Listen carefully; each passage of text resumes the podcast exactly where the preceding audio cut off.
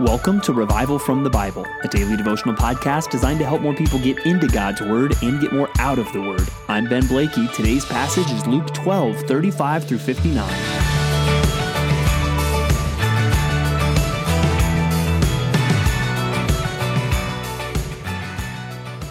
As we've been reading through the Gospel of Luke, we've stolen a line from Sam Cooke to describe one of the themes, and that is a change is gonna come. Uh, to speak more biblically, uh, really, it's a kingdom is coming. Uh, the kingdom of Christ is coming, and we need to live in light of that reality. Live like the kingdom is coming. Um, live like Jesus is coming back. And the problem is, it doesn't always feel like the kingdom is coming. It doesn't always feel like a change is going to come.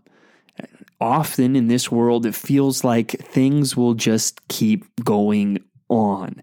And even uh, when you look out at the world, it just feels like things will just get worse and worse. And the Bible warns us, Jesus warns us against losing a sense of urgency. He, he warns us um, against uh, losing a sense of readiness because Jesus is coming and we don't know when. We need to be ready.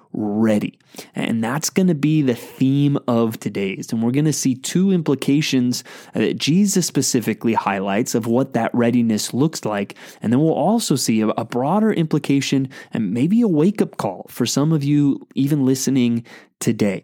Uh, it starts in verse 35 with Jesus saying, Stay ready for, stay dressed for action and keep your lamps burning and be like men who are waiting for their master to come home from the wedding feast so that they may open the door to him at once when he comes and knocks. Blessed are those servants whom the master finds awake when he comes.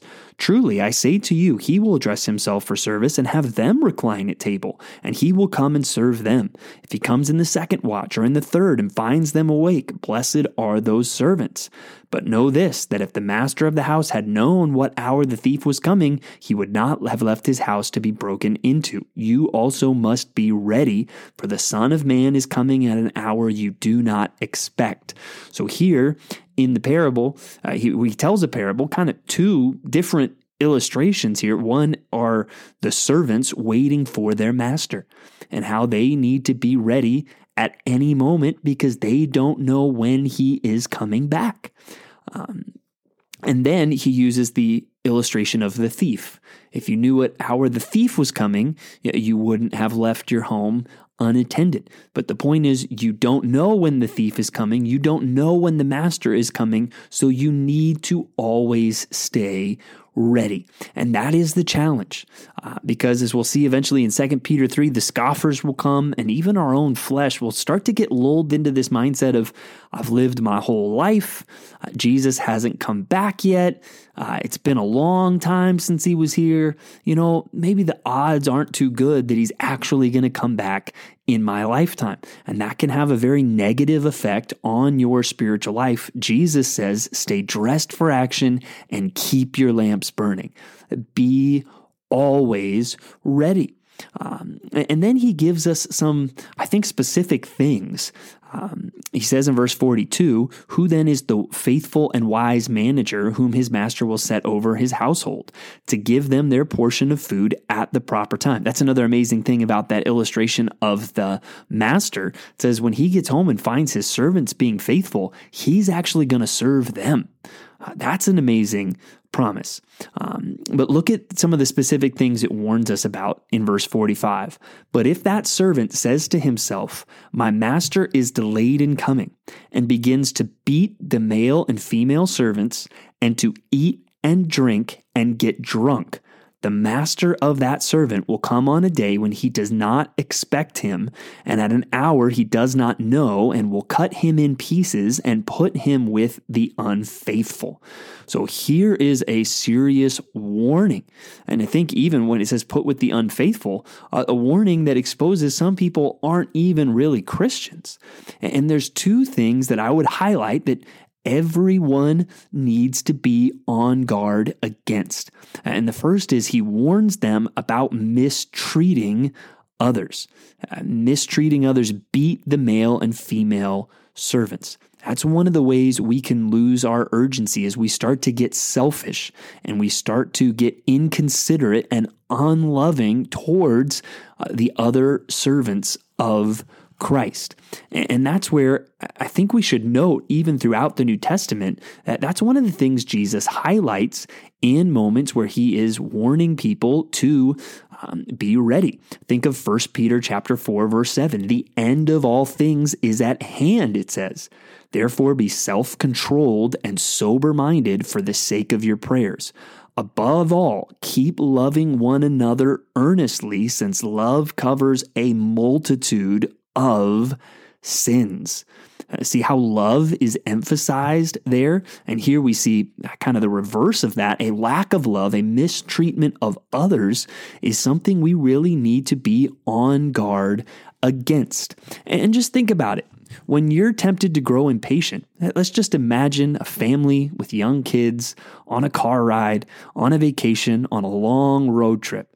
Well, when the kids start to be, are we there yet? Are we there yet? When they're getting impatient that it's taking too long to uh, reach the destination, in those moments and in those attitudes, do they tend to do great getting along with their siblings in the back seat of the car? Or is that actually when trouble seems to arise more? Well, any of you that have spent any amount of time around little children know that that is when problems are more likely to arise. The same is true for Christians. As we get impatient, that's when there will be more likely problems to arise in our relationships with others. And that's where we need to note all of the New Testament's teaching to be humble, to be patient, to be gentle, to bear with one another, and to forgive one another. And don't let yourself start to slide away from those things because Jesus is telling you to stay ready.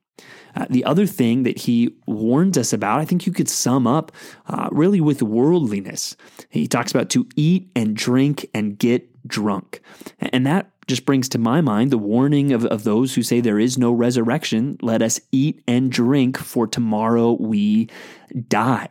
Um, and that's where I think the mindset is I'm just living like this world is all that there is, is, is what's really being expressed there. And, and again, notice there the contrast um, with First Peter as well, where it says the end of all things is at hand. Therefore, be self-controlled and sober-minded. Well, especially when it's warning us against drunkenness, that is the opposite of self-control and and sober-mindedness. That is, I'm literally intoxicated, and I probably have much less self-control. And that's where we need to get uh, caught up. Beware of getting caught up in the things of this world. If your life is all about eating and drinking watch out. Um, if your life is all about some hobby or some pursuit or some earthly thing, uh, watch out. We need to not get weighed down by the cares of this world. And even notice here, it highlights the danger of drunkenness in that. I'm frustrated with the world, so I'm going to dull that pain with alcohol. I think that is something that the Bible would repeatedly warn us against the dangers uh, that can come with that. So stay ready uh, for the return of Christ. And in particular, watch out for being tempted to mistreat other people and being tempted to just slide into worldly ways of living. These are things that Jesus is warning us against. And the warning, I think, gets more serious towards the end of the passage when he talks about interpreting the time. And he talks about how he can they, they can see the weather. And I don't think he's even necessarily here speaking of something in the distant future because he says, You hypocrites, you know how to interpret the appearance of earth and sky, but why do you not know how to interpret interpret the present time. So he's talking about something I think more uh, in in the present, uh, something more immediate. And he says, "And why do you not judge for yourselves what is right? As you go with your accuser before the magistrate, make an effort to settle with him on the way, lest he drag you to the judge, and the judge hand you over to the officer, and the officer put you in prison. I tell you, you will never get out until you have paid the last penny." Well, that on one level makes us think even of, well, I shouldn't be mistreating others. If I've got problems with other people, I should try to do what I can to make those right. And, and, that's certainly true. But here, I think Jesus is even speaking of a greater reality. I think he is speaking of an ultimate judge and, and saying, hey, you better get your account settled. Look around you. I mean, um, Jesus, the Messiah, the Son of God, is there in the flesh. And he's saying, look at the time. It's time to get right with God. It's time to make sure that you are ready to stand before the judge. And that's the warning I want to leave all of you with today. You need to make sure that you are ready to stand before the judge because that's another thing that you don't know when that will happen, even just because of the uncertainty of your own death. This could be your last day on planet earth. This could be the last day before you have to stand before the judge. Are you ready? And if you're putting that off, that is foolish. That is a dangerous game. Settle your accounts today. And that's where what does that look like? That's where the whole of Scripture is so incredibly clear. Uh, you cannot settle your accounts on your own strength or your own willpower or with your own works. The way to settle your account is that Jesus Christ has paid the debt. Jesus Christ died on the cross for our sins. And now he is calling you to repent and believe, to turn from your sin and to put your trust in Jesus Christ as your Savior and Lord. And if that's something you're putting off, or maybe it's something where you know other people would say, "Oh yeah, I think you're he's a Christian," and you would even claim to be a Christian, but in your heart you know there is something not right. In your heart, you know there is still sin that you are holding on to. Settle your accounts today through the grace of Jesus Christ as you turn to God in repentance and faith. Be ready Jesus is coming back. The judge is coming. Are you ready to face him? Thanks for digging into God's Word with me today on Revival from the Bible. For more resources, check out revivalfromthebible.com. To learn more about Compass Bible Church Treasure Valley, go to compassbible.tv. The grace of our Lord Jesus Christ be with you.